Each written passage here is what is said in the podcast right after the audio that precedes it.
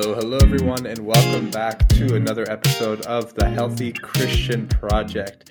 Today's episode is all about forgiveness. We're talking about forgiving ourselves, forgiving others, and God's forgiveness. And I'm joined by Rob Wallace. Rob is actually from South Florida, and he does a lot of ministry work there, along with also running his own business. But he feels like God has called him and his family towards South Florida. So, so Rob, why don't you tell us a little bit about what you do, who you are? Introduce yourself a little bit. Okay, yeah, well, yeah. Thanks for that introduction. So yeah, uh, my family and I we've we've lived here in South Florida, like you mentioned, for about eight or nine years. Um, I met my wife in in Texas about um, well, it's been 27 years ago now, but um, originally from California. But uh, yeah, Lord called us here to South Florida uh, about eight or nine years ago, and uh, we've been doing ministry here. We have a uh, we have a church plant that we have here, and we, we, so we try to plant churches and make disciples, just like we're called to do. And uh, there's plenty of lots of lots of opportunities here in South Florida for ministry. Um, it's a very affluent mm-hmm. area, but it's also a, a, very broken area. A lot of drug use and um, a lot of things going on here. So um, yeah, so we've been here for a while, and um, yeah, God God's using us in uh, in the work that we're doing here. But uh, yeah. Can I ask you a question? Yes, sir. In you, you said you met in Texas. Is Texas real estate really as cheap as they say it is? Well, it is compared to South Florida. yeah, it, it, I mean, like you know, the average price of a house may be between uh, maybe two fifty and four hundred, where the average price here would be like you know four fifty to six fifty. So it, it's just it's a lot more. Everything's a lot more expensive, especially the real estate for sure. That is crazy. Here in Toronto, I'm not actually in Toronto right now, but in Toronto, it is absolutely ridiculous. The price of a 500 square foot condo that my wife and I went to see was listed at 600,000 and when we got there for the visitation they told us they the buyer would not accept anything less than 800,000 and we're like this place is the size of a kitchen.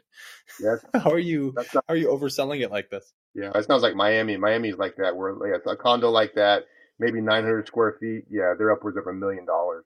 So I don't. Yeah, that doesn't make any sense, but it's okay. So, so Florida, you're planting churches, and you also said you do a little bit of house church, right? Yeah, so we do. So we have a house church here, and we um we're part of like a a bigger house church movement, uh, moving away from more of your traditional legacy churches and moving more towards like organic, um, home based fellowship where you've got um, you know the same structure a, a, regular church might have. So you know you have leadership, and then we're doing the things that you know the believers did in the Book of Acts. You know, we same thing you do in a church. You know, we we worship, we fellowship. You know, we love one another, we we give, well, we share the gospel, we baptize. All all those main those, right. those main components you see the believers doing in Acts two when the church started. We try to use those same things and do them in smaller group settings, and then try to encourage other people to do the same. So yeah, that's kind of part of what we do. Right, right. That's awesome. That's amazing. And okay. I know we talked a little bit about this before this podcast, but I know you have an amazing story about forgiveness. Am I am I right? Yes, yes, you're right. um, so uh, I want to know what is your story? What is your story? Before we get into any of the biblical, uh, what what Jesus says, what the Bible says about forgiveness, I want to know exactly what you went through. Do you mind sharing that a little bit? Yeah, for sure. I mean, uh, how long do you want me to take on that? Because you know, there's I can give the, the 40 minute version or the five the five minute version. Which which one do you prefer? Uh, for the sake of time, you know? somewhere somewhere in between. We we have we have about an hour for here. Let's have some fun. All right.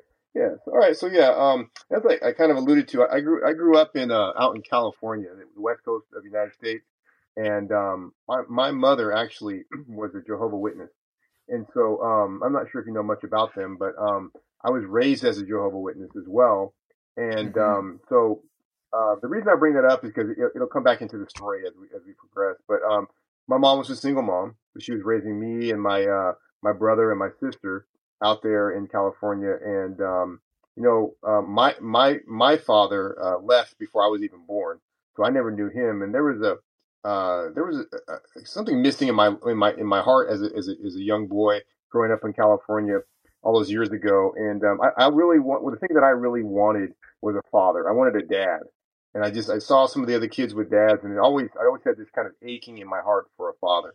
And so um, right. um my mom was single, like I mentioned, but then she eventually met a man named Fred, Um, and um, you know, her and Fred were dating for some time. He would come over and visit us. And I love I love when he came over, and I was so excited every time he came over.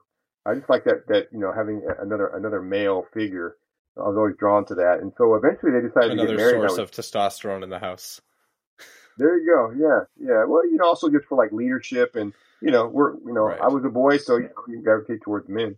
But um, the thing about it was, uh, they they did decide to get married, which I thought was great. I was super excited, and then um, you know, probably a few months into the into the the new marriage, uh, things began to kind of change. I mean, Fred initially was a very very nice, kind, uh, you know, man, but then he became very um very abusive, very um demeaning, and then Did you see that My coming mom or no?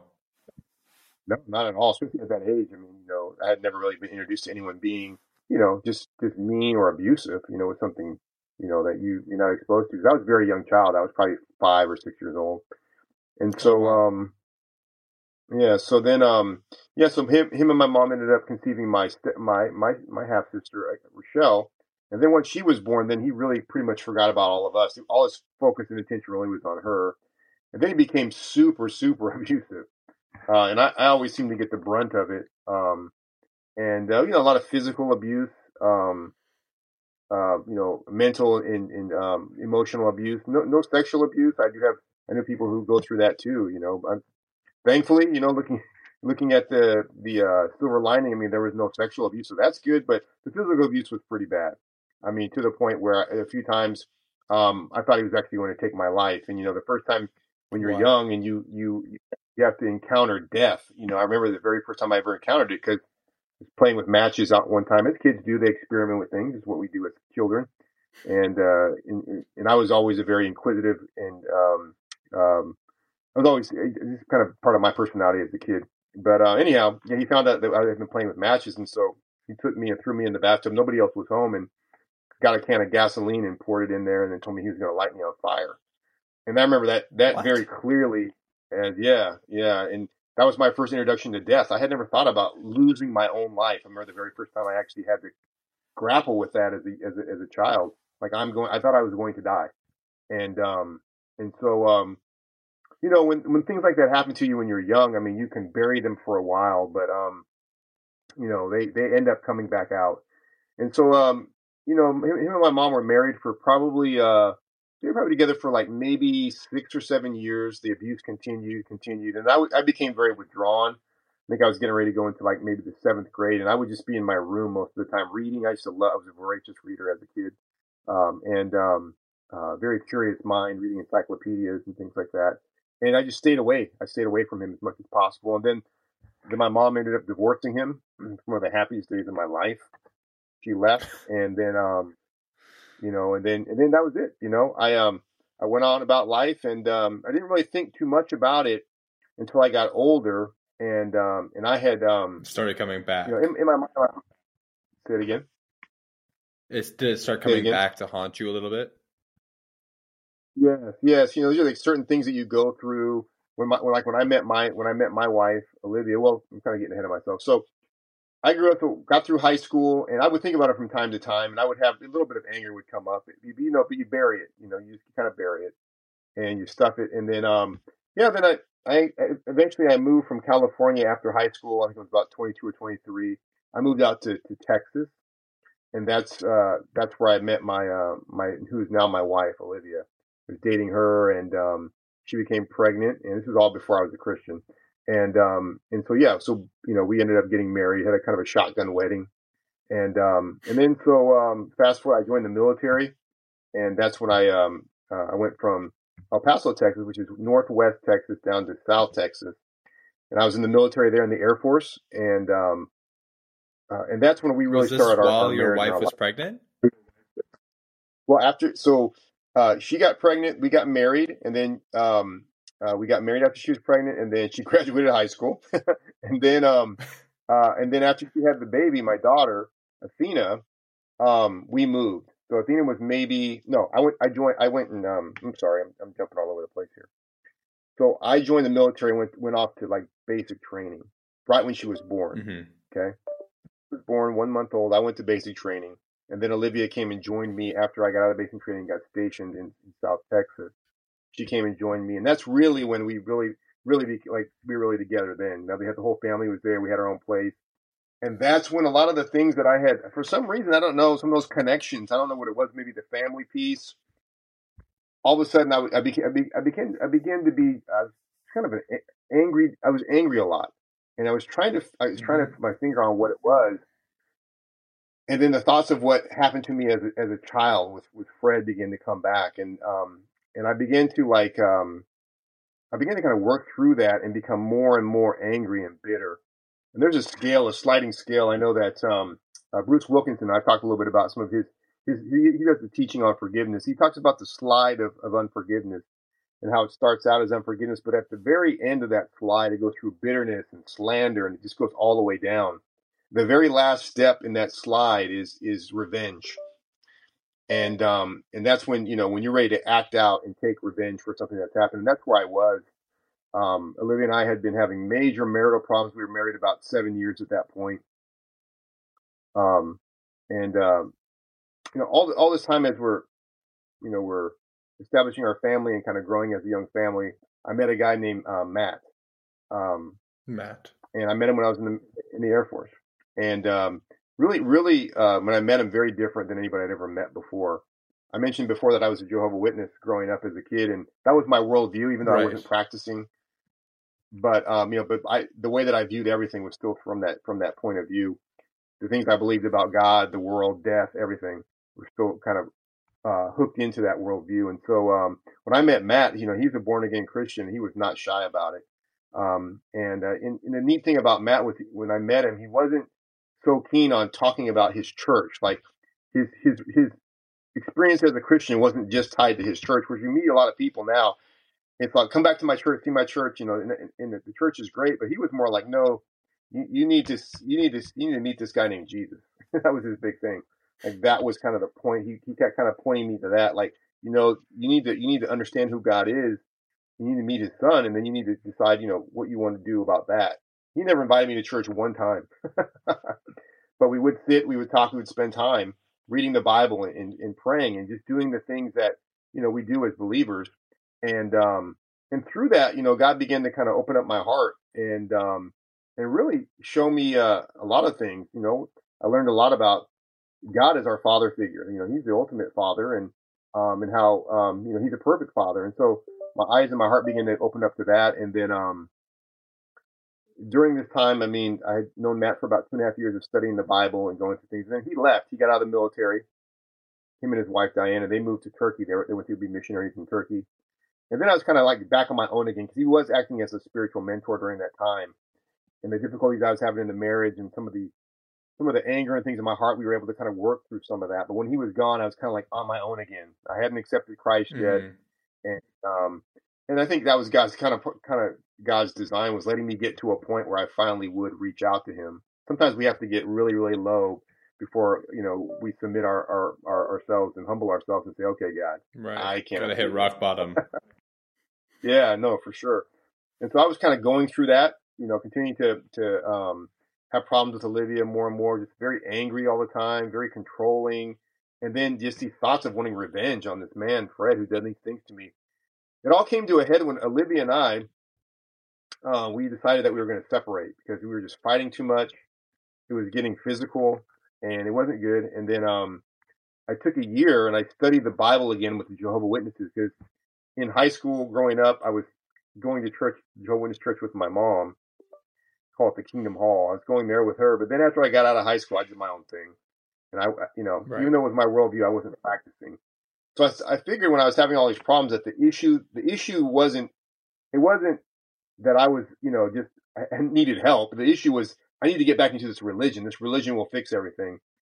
So I began studying the Bible with these Jehovah Witnesses, you know, um, and uh, but the, the, the problem was as I was going through it, I had developed critical thinking skills from the gap from high school, learning learning about and going to church to like being an adult and getting an education, I had so, I had developed critical thinking. Where where did the thought that this religion will fix everything come from? Well, you know, you're looking at um, I'm thinking, okay, what's wrong with my life? Why why am I so angry all the time? And why can't I why can't I stop, you know, doing the things I don't want to do, like cussing and and and, and, and these things that were like behaviors that I had that I knew, um, I knew were wrong, and I was I was ashamed, but I couldn't stop them. You know, uh, right. you know, speaking down speaking down to my wife and and even getting physical and getting so angry to hit her. Like I knew it was wrong, but I had no power to like stop doing it. And so I figured, well, okay, it's the the religion will help me because I'll get back into this religion and I'll get back on on the path, and then and then I'll, then I'll, it'll help me, you know, it'll help me do what I need to do. Because when I look at from my vantage point, looking at the, the Jehovah Witnesses when they would come to your door, they look on the outside, they look like everything is good. It looks like, oh, look, look how clean they are, and they're they're out here doing God's work, and they must be perfect people. And I want to be a perfect person, so I need to be more. I need to, I need to be more like them. You know, it's it's the it's the lie and the facade of religion. But um, so that's where it came from.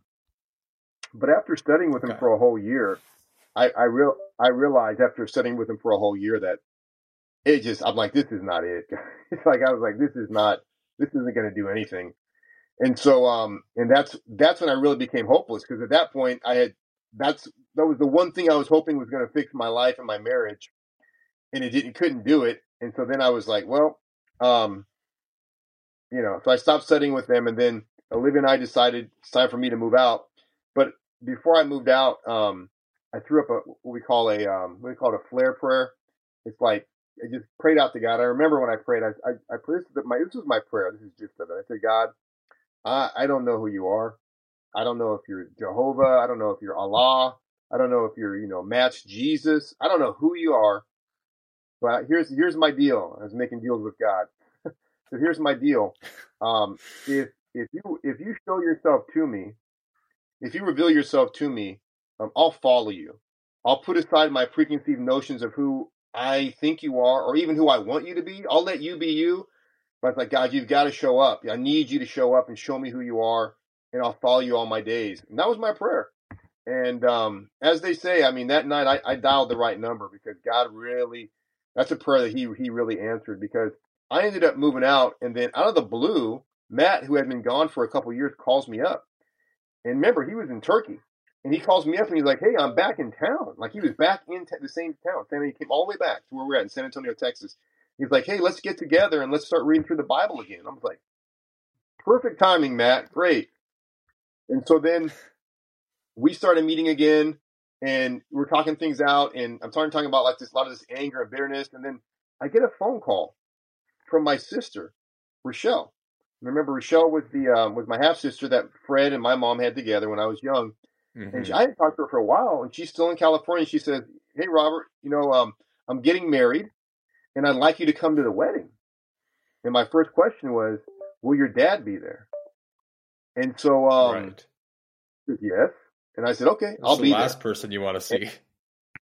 Yeah, well, with, with, the revenge that I had buried down in my heart, actually, I did want to see him. I want my plan. What I was going to do is I was going to go to the wedding, and as he, I had so much anger built up in my heart for this man that as he was walking her down, listen to the selfishness of this.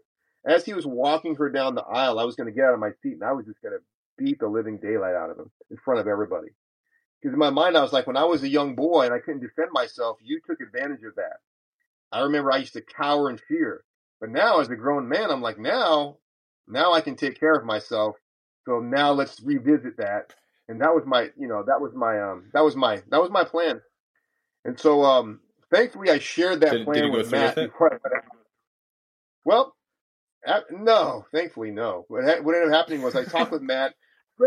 We read as we're reading through the Bible. He started sharing with me some of the teachings of Jesus on forgiveness and how Jesus says, you know, if you don't forgive your brother, you know, your father, your father in heaven will not forgive you.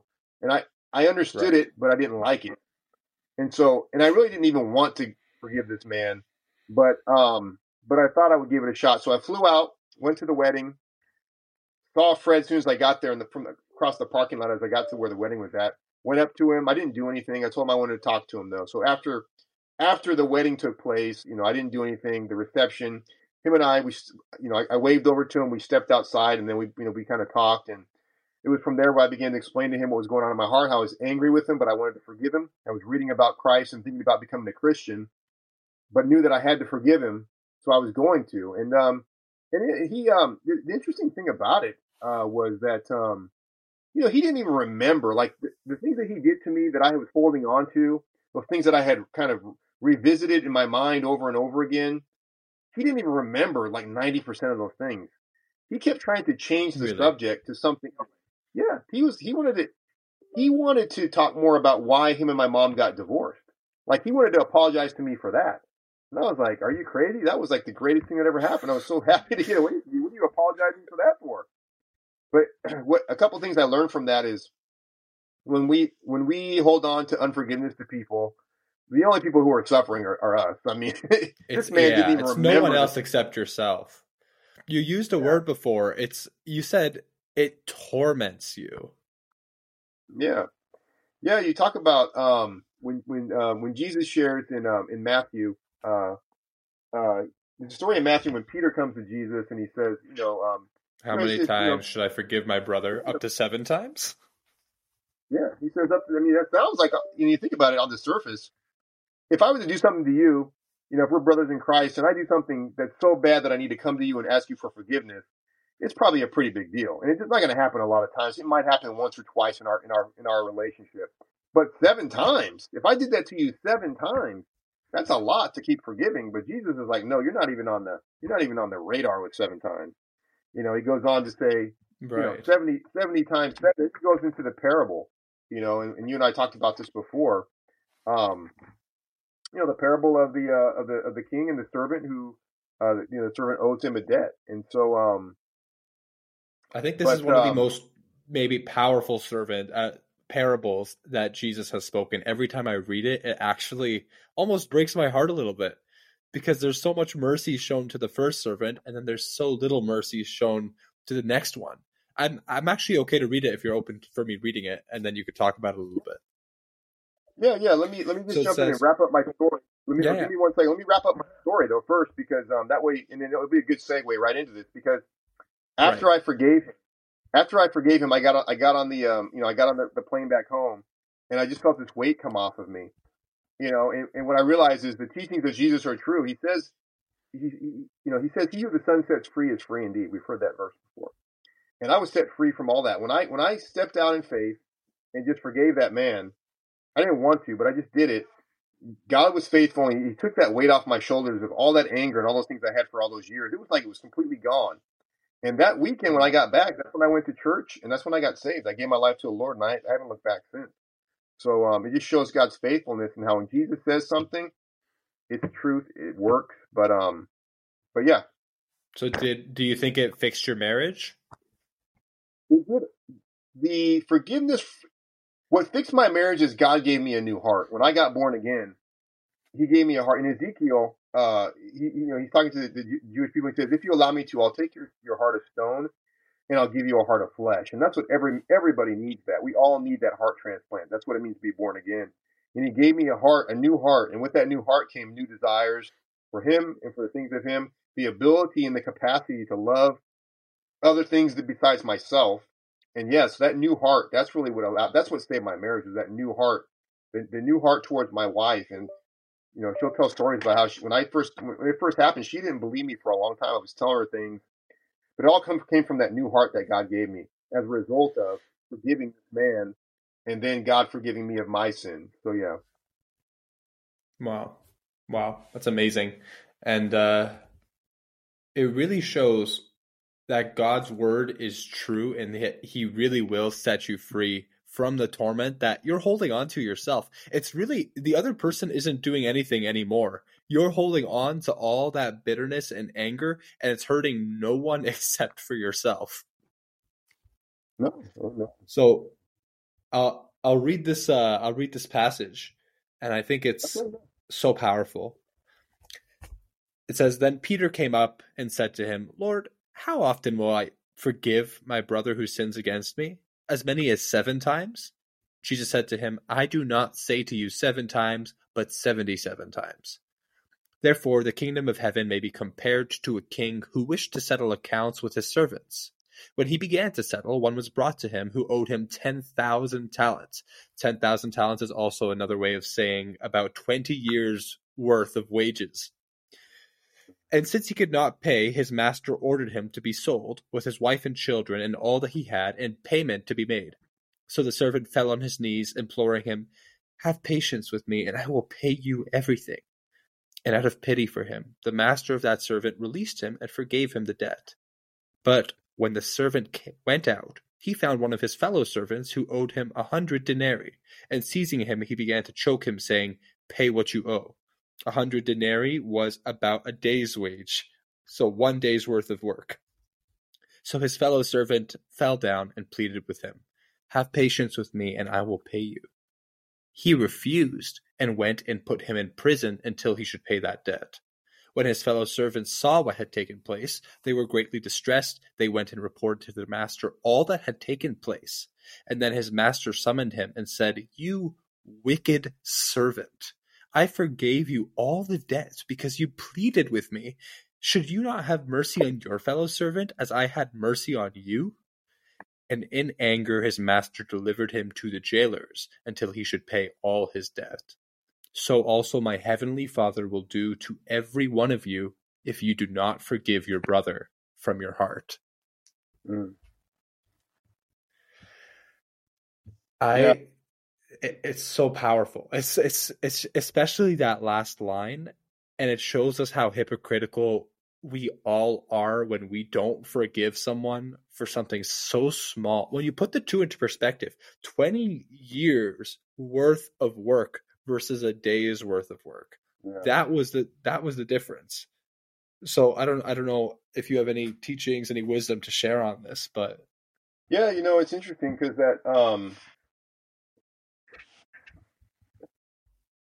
you know under, understanding um, you know from my from my own personal testimony, understanding it took me it wasn't until recently that I understood this, but um, you know why why would God why would God do this why would God, um, you know, allow people to to suffer tor- from torment in order to get them to forgive?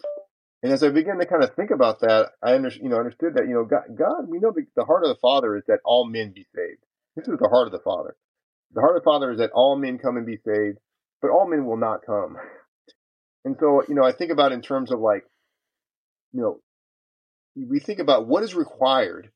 What do we believe? What did Jesus teach is required for us to have salvation, for us to have eternal life? And it's it's putting our trust, our our faith in Jesus. And you know, one of my favorite verses is Ephesians two eight and nine. It says, um, it's so it's, it's by grace that you've been saved through faith, and this not of yourselves; it's the gift of God. when I think about that, I think about understanding that you know, you know, the ability for us to be saved was accomplished by Christ on the cross. But even the ability for us to even have faith in Christ comes from God. Like there's no right. credit it's that we get for anything from yourself. It's all God, and, and and you think about God. God is not going to give us something that we won't give to others. Like it doesn't. He just. It's just not how He operates. But yet He wants all men to come to Him. He wants all men to be saved. And so we think about the torment, the tormentors, or the torment that you know that we're you know that God allows people to stay in. And it's talking about different types of torment too. There's physical torment, emotional torment is mentioned in the New Testament. Um, there's different types of torment that you see people in, and uh, and God God I think allows people to stay there because He knows that without forgiveness He can't forgive us. And so I think that's why you see you know the mess that people are in, even in my own life before I forgave. I was a miserable person. I was miserable. You know, the, the, the anger, the revenge, those things that I had let build up in my heart, they're like poisoning me. And, um, and then and the whole time I'm thinking, I'm holding on to this as if, you know, it's like this. And I think it's because of our, our sense for like, our sense for like, you know, wanting revenge and justice. Um, those are things I think that, um, that we hold on to um, because we know they're right. You know, we want to see things avenged, and we know that there's a sense of injustice done, but we don't understand that God's never called us to call to, to exact vengeance on anyone. The Bible says, right. God says, vengeance is mine. vengeance belongs repay. to God. Yeah, and it's because He knows perfectly the whole picture. Um, did you ever see that movie, The Shack? Are you familiar with that movie? Oh, it was based so on a long book. ago. Yeah, that's it's, a, it's an interesting. It, I don't know if you remember in the story. There's a man. He's got a family, and they go out camping. His daughter gets kidnapped when they're camping. Uh, the man takes his daughter, and and he, and, and he never sees her again, and it destroys the whole family. He ends up getting divorced from his wife, and then he gets a note, a letter in the mail, and it's from God, and he says, "Come out, come out to the to this campsite." So he goes out, and that's where the shack is. And um, but it's interesting because there's a point in that movie where uh, he's being shown what the what happened to the man that did the things to his daughter. He's being shown what happened to him when he was a boy, and he gets this perspective of okay, this is why this man is broken like this and did this to my daughter because of what was what was done to him. And I think that's why God is the only person who can have the ability, who who who who who is the only one who can, I guess, what's the term I'm looking for? Reasonably and I guess um, exact justice because he's the only one that knows the whole picture. So um, right. We're always trying to exact justice in our very, very, very limited scope of things. We almost see none of the story except what was done to us. And so right. yep. when you're looking at the circum like the full circumstances, which you're never going to see because only God has that full picture, maybe the justice and the revenge that you're planning should be more so done to you than to the other person. We, I think one of the one of the things that um I was, I was watching a sermon and on forgiveness uh about a month and a half ago, and um one of the things that the the, the teacher was saying was that how um you know the the reason we don't the reason that we don't forgive other people is because we don't look at and remember just how forgiven that we are. We don't understand how how how many things and how how we've offended God. We're so focused on what's been right. done to us that we don't realize that you know what we've offended God much more, to much more extent than what's been done to us. It's not to right. it's not to minimize things that happen to us because there's bad things that happen to people, but we don't want to stay there, and we want to we don't we don't want to allow our hearts to get to a point where we want to we want to be the ones who are exacting revenge on people because we're imperfect in that, and um, only God, God, only God knows the whole picture. So. But I think that's so true because we underplay our own offenses and underplay our own sins and what's wrong with us, but overplay and over exaggerate everything that everyone else did. Like someone, if you say something to someone and it just comes off wrong, you'll be, oh yeah, it's it's okay. Didn't really, it didn't bother me. It didn't bother them. They'll be okay. But if they say something to you and it comes off wrong, you begin to point your finger with some ill intent, and they they have your worst in mind. It's same action, but you see in them it's something twisted and wrong and evil, whereas in you you see it's not that bad. No, no, hundred um, percent. Yeah, we're we're pretty broken broken creatures. yeah, that's one way to say it. Uh, right. So you, I don't know if you mentioned this, but when you forgave and you were on that plane ride home, did you feel a sort of physical release like you that burden was no longer on you physically you felt more free? Oh 110% i remember um, it was like a, a weight you know you've heard you probably heard this expression from other people that you know the, i felt the weight come off me and, and people have these we carry around these burdens and these weights and these things um, and yeah I, it was it was night and day. I mean it was it was so refreshing and so just a sense of newness and, and I remember just uh, I couldn't wait. I couldn't wait to get. I wanted to. I wanted to go. I just wanted to go to church because I, I was like, this stuff actually worked. Like it was. Yeah, it was definitely. Uh, it was definitely a euphoric feeling of just release. You know, all that. Yeah, so for sure. That's so interesting. So, uh, to prep for this uh, this podcast, I wanted to research the effects of unforgiveness on our bodies, and mm. there is actually so much research on how uh, uh, if you don't forgive someone, it, it affects you, like you said, emotionally, physically, uh, mentally, in almost every way possible. So, for example, there was a study done in 2010 um, by Barbara Elliott. It was called Forgiveness Therapy. And mm. it basically, the whole point of it was to help others let go of negative emotions and grudges that they had towards people.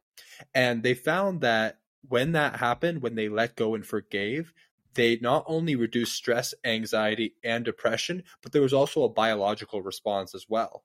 It, their cortisol levels were lower, lower adrenaline levels, levels and cytokine patterns, and everything that was reported in people with high stress were much lower. Their hormone patterns also were now a little bit better that their immune system was stronger. And also their heart rate was lower and their cardiovascular system was working better. Their blood pressure was lower. Almost everything physically was better. And i think that that speaks to how god made us because he didn't make us to hold on to bitterness and he didn't make us to hold on to resentment that it also penetrates not just spiritually but it penetrates into our bodies as well.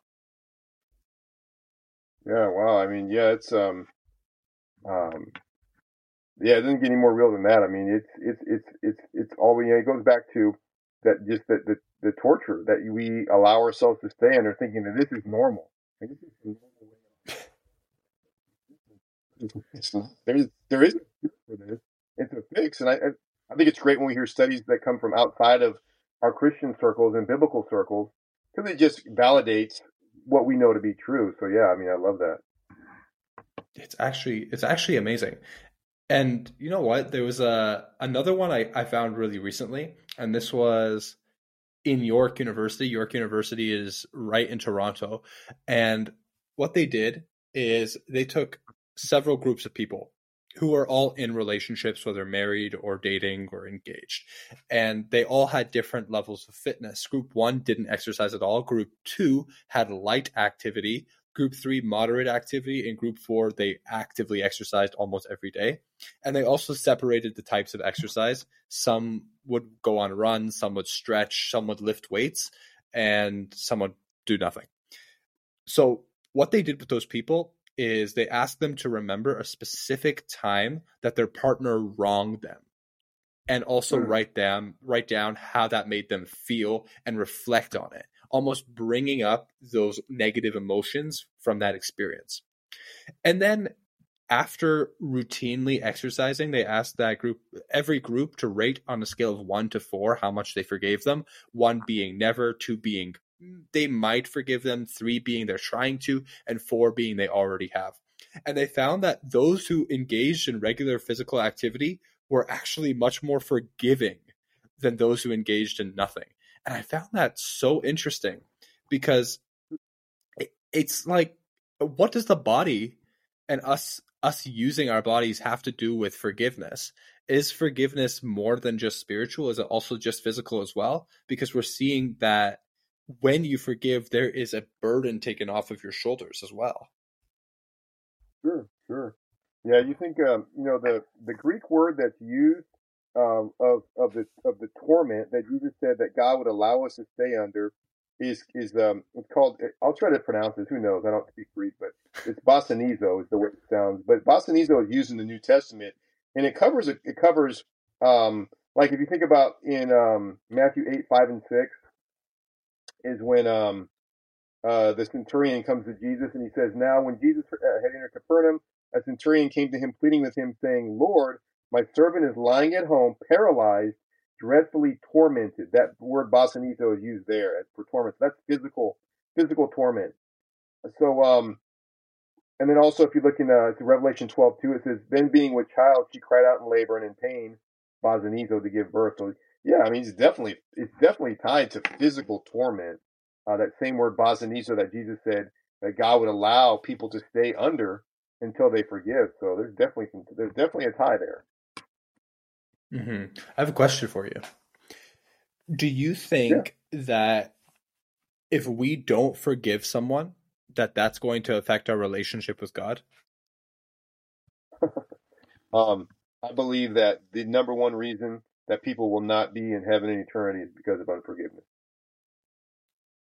Wow. I, I believe that for for what we talked about earlier when I mentioned how the, the, the ability to place faith in Christ is a gift from God, and that it it, it does, it's not even logical that God would give that gift to somebody who was not willing to give it to somebody else. It just like it doesn't even make sense. And I think sometimes God knows the heart, and so sometimes He may extend His grace to people, knowing that this person eventually will. But um, I've heard stories. I mean, um, I've I've I've seen uh, testimonies of people who have who said, I you know I I I'm they're convinced that the reason that people do not get into heaven is because of unforgiveness. Um, I think that that is the the two things we need to learn in this life before we before we get into heaven is is is how to forgive well and how to love well. Those two things, and uh, that forgiveness is um is key. Um, because without it, I think that yeah, I think I don't think you can have a relationship with God. And I think those people who who do who are born again, who do know the Lord, but they, they decide to hold on to unforgiveness, I think it I think it wrecks their relationship. I'm not saying that they lose their salvation. I'm not saying that. I'm just saying it's just the relationship that they could have. I think they just rob themselves. They rob themselves of that relationship with God, and then God can't use them to bring Himself glory and and bless them because of bitterness. So yeah, I I, I think it's the number one the number one thing that impacts our relationship with God is is forgiveness. I think it's I don't think there's any bigger right. issue. and I, I, don't think it's the ability. I think it's the willingness. There you go. There you go. Yep. No, you're right. You're right. Um, you think about it like in terms of forgiveness from three aspects. There's the there's the intellectual understanding of what forgiveness is and why we need to do it, and this can be taught to somebody. But then there's the will. There's the there's the decision to to to act upon it, and that's where the will comes in, which you're speaking to.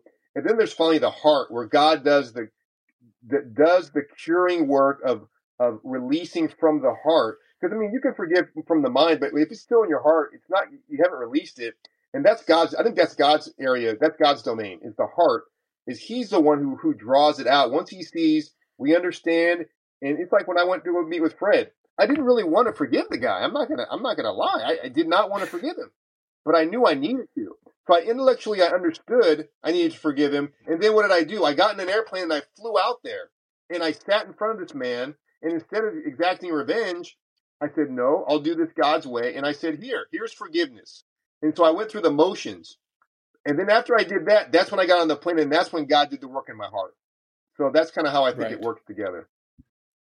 So what would you say if someone said they're trying to forgive someone for something, but they haven't been able to? Um, where they're they're actively trying and they want to forgive, but they haven't been able to. Yeah, so I mean, for, I've been I've been going doing some deep diving, deep dive studies in forgiveness, and I've been I, I and we, you and I talked a little bit about uh, this guy. His name's uh, Bruce uh, Bruce Wilkinson. It's it's the most comprehensive uh, study and and and um, and exercise and forgiveness that I've ever seen. And one of the things that he says is the reason that people can't forgive is because first of all, he says we need to make a distinction between the person who did the things to us and then the trespasses, as Jesus calls them, from what they did. Those are two different things. And he walks right. through this it's process. Saying, you know, hate the sin, not the sinner. Right. Yeah. Um, so I, I walked through this with my daughter two weeks ago. Um, she uh, she was up. She was throwing up. It was it was the day before her graduation. It was it was the morning before her graduation, and she was sick. She was sick to the stomach, throwing up all night long. We had people had flown into town from all over the country to go to her graduation, and she wasn't going to make it because she's she's so sick. And so um, I got up. It was about five thirty. I, I woke up to her like throwing up in the bathroom. That's what woke me up. That's how bad it was. And so we sat down and I was like, you know what? I said, I said, honey, I don't know what's wrong with you, but I said, let's talk about, let's talk about unforgiveness. I want to talk about unforgiveness for a while. And I want to just, just, I want to go through this exercise with you just because I want to make sure that you're not holding on to anything that's keeping you uh, being tormented. And so we walk through it. And so what we do, the first thing I said is name the people who have done what they've done to you. Let's get their names out there. We put their names out there, and I said, I want you to write down everything that they've done to you that you're that you're upset about. She gave me two names of two different people, and then we wrote their. Then she wrote down. I did. I, didn't look at her list, but you know she had her list in front of her, and then she wrote down all of the things. And I said, okay, here's what we're going to do first. The first thing we're going to do is you're going to understand why we need to forgive. The second thing we're going to do is you're going to go into that that prison in your heart that you have these people in. Just what we do to people. We put them in these prisons in our heart we put walls around them and we throw away the key, throw the key away, saying, "You're never getting out of here." That's what I did with Fred years ago. I said, "Let's let, let's let's look at that person sitting in that cell and let's let's find some ways to empathize for that person. And said, now we're going to open the door and let them out. So we walk through this, this step of doing this. I said, now we're going to address everything they did to you, and I want you to go through each one, and you're going to forgive them for each thing. So then there's that process of going through all that. And then at the end, I said, now what we're going to do, because Jesus says to pray for your enemies and bless those that persecute you. Now we're going to, now that we've forgiven them, we've gone, we've understood it from our minds, we've gone through the action. Now what we're going to do is we're going to bless them. We prayed a blessing over each of those people. And I tell you what, let me tell you, brother, my daughter, she is a very introverted person. She hates public speaking. And she had to give a speech that day for her graduation, and she was dreading it. There was about 12 kids who went. She ended up, we ended up making it to the graduation. We go to the graduation. She's up there, and she got up and she spoke, and everybody said the same thing. It seemed like she was so comfortable. I could see in her demeanor, just from the forgiveness that she, that that that that act of walking through forgiveness with those people that morning. I'm telling you, it was night and day. I could see it. I was it was it was such a blessing because even her spirit was lifted. Her spirit was lifted, and she was in front, of, and she's speaking so naturally to people, and everybody commented on it. But um, I guess the point I'm trying to make, based on your question, is just there's a way to forgive. We need to forgive the person, and then Jesus says, "Forgive your brother his trespasses." It's two parts. You got to forgive the person. You got to you got to you got to you got to take a look at each of those things they did, and you need to forgive each of those things that they did to you as well. It's a two part thing. I think sometimes people try to just blanket forgive. I just I'm just going to forgive that person. No, the deeper we dive into it, I think the more the more healing comes from it. I guess would be my point. Right. So get specific. So I'm going to try to list the steps out. You can correct me if I'm wrong. Step one is list the people, person or people who have wronged you. Then list the sins that they did against you. And then from there, take every single sin and tell them that you forgive them in order to finally remove them from that prison from your heart. Am I missing anything? No, no. I think it. Uh, so, um, yeah. The, I guess the, the steps here, and I'm gonna re- I'll read through the steps. You hit them all. You hit them all, but I'll go over them just real quick too. You did a great job. Yeah. The first one is open our hearts. To prepare, the first one is open our heart to prepare to forgive. Okay. The second thing is extend compassion. That's the other thing too. Is you got we have to get our our, our hearts in a place where we can actually extend compassion and empathize with that person to make the forgiveness more real. The third step is, yeah, release them. You mentioned this, release them from that prison of our inner heart. The final step is forgive them for each trespass, offense, mistake, sin, and wound. And then finally, bless them. I think those five steps, if you walk through all of those, I think that's pretty comprehensive. Um, and I think that you're going to, I think we'll see results like that. So, right. I have a question. So, my story is a little bit different where I don't feel like there's anyone specifically, uh, anyone else specifically that I'm struggling to forgive except for myself. Um, mm. And I struggle to forgive myself because others haven't forgiven me.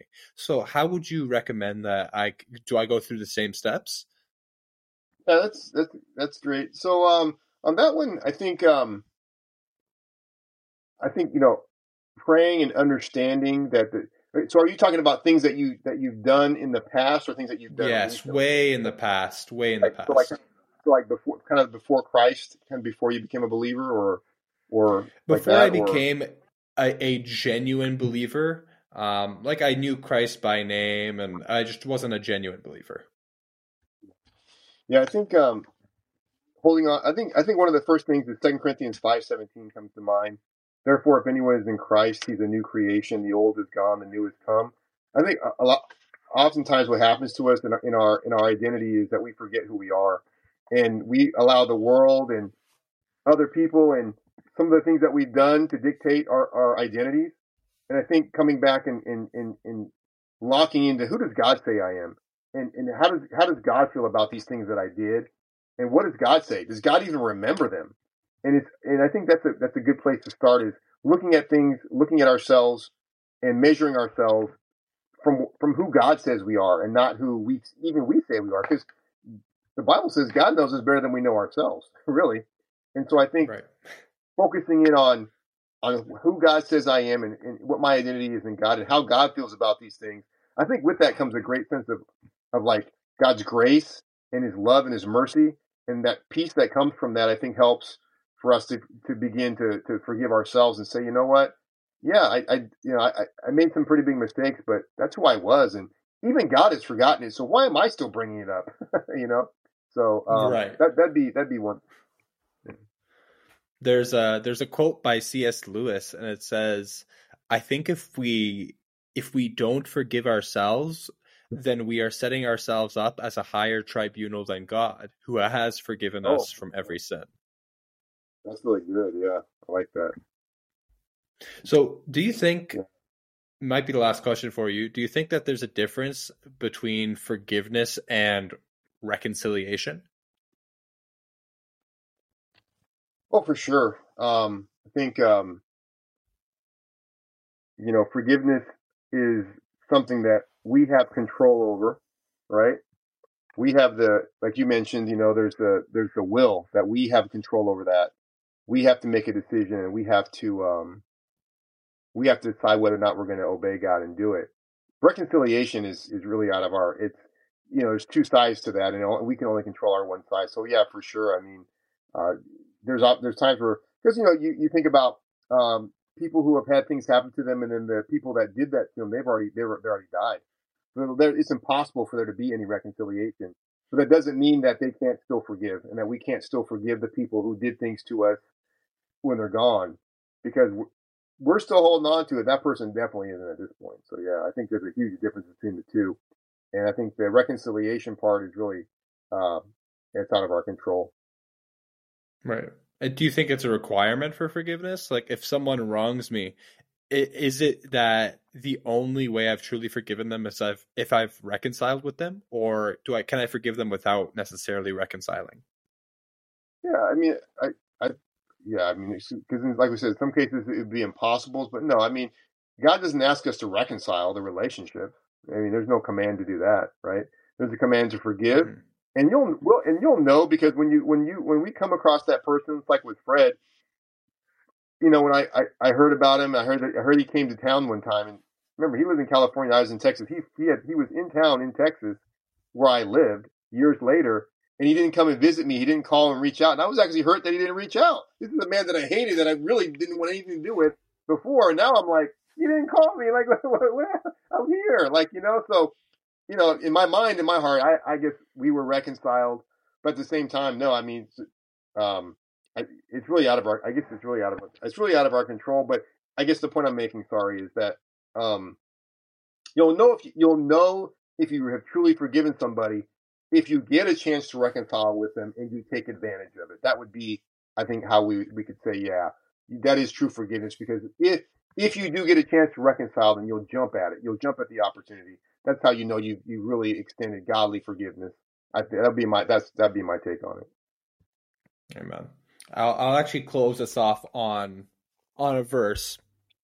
I'll close this off from the Lord's Prayer because I think that it may be one of the perfect prayers to close us off on. Pray then like this Our Father in heaven, hallowed be your name. Your kingdom come, your will be done on earth as it is in heaven. Give us this day our daily bread, and forgive us our debts, as we also have forgiven our debtors. And lead us not into temptation, but deliver us from evil. For if you forgive others their trespasses, your heavenly Father will also forgive you. But if you do not forgive others their trespasses, neither will your Father forgive you. And to anyone listening, let this let this episode serve as conviction if it if it hasn't already that if there's someone you are holding bitterness or unforgiveness resentment or a grudge against take this time follow follow the five steps that we listed earlier identify that person what they did to you how that made you feel empathize with them and release them from the prison from your heart. And if you have a chance, you can also reconcile with them. You don't have to hold on to that bitterness and unforgiveness as the only person it is truly tormenting is you. It's probably Amen. not affecting that other person. Amen. If there's any motivation at all, Amen. Awesome. I really, really appreciate you being out here with us today, Rob. This was amazing opportunity, and I thank you for being here.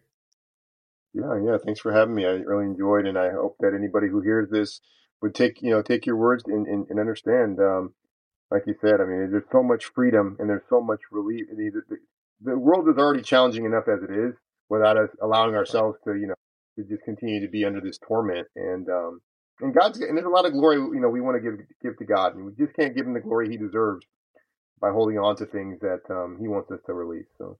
Yeah. Right. And it's also not good as us as representatives of God, of Jesus, and of all that he stands for. If we're holding a grudge and unforgiveness, that is the opposite of what Jesus did for us. Amen. Yeah, that's a good word. I mean, how can how can we even claim to be followers of Christ who Christ on the cross when when he was being ridiculed, spit upon, and and, and insulted, said, "Father, forgive them because they don't even know what they're doing." You know, and how how can we can even imagine? pretend to be a follower of Christ if we're not willing to do the same? I don't know. I, I find myself when I compare myself to Christ, sometimes I'm like, I, I feel so like my life is so lacking, but He's a graceful God. There's a lot of work to be done, but yeah. Amen. Amen. Amen. Awesome. And for those watching, join us next time on another episode of the Healthy Christian Project where we connect our faith to our fitness.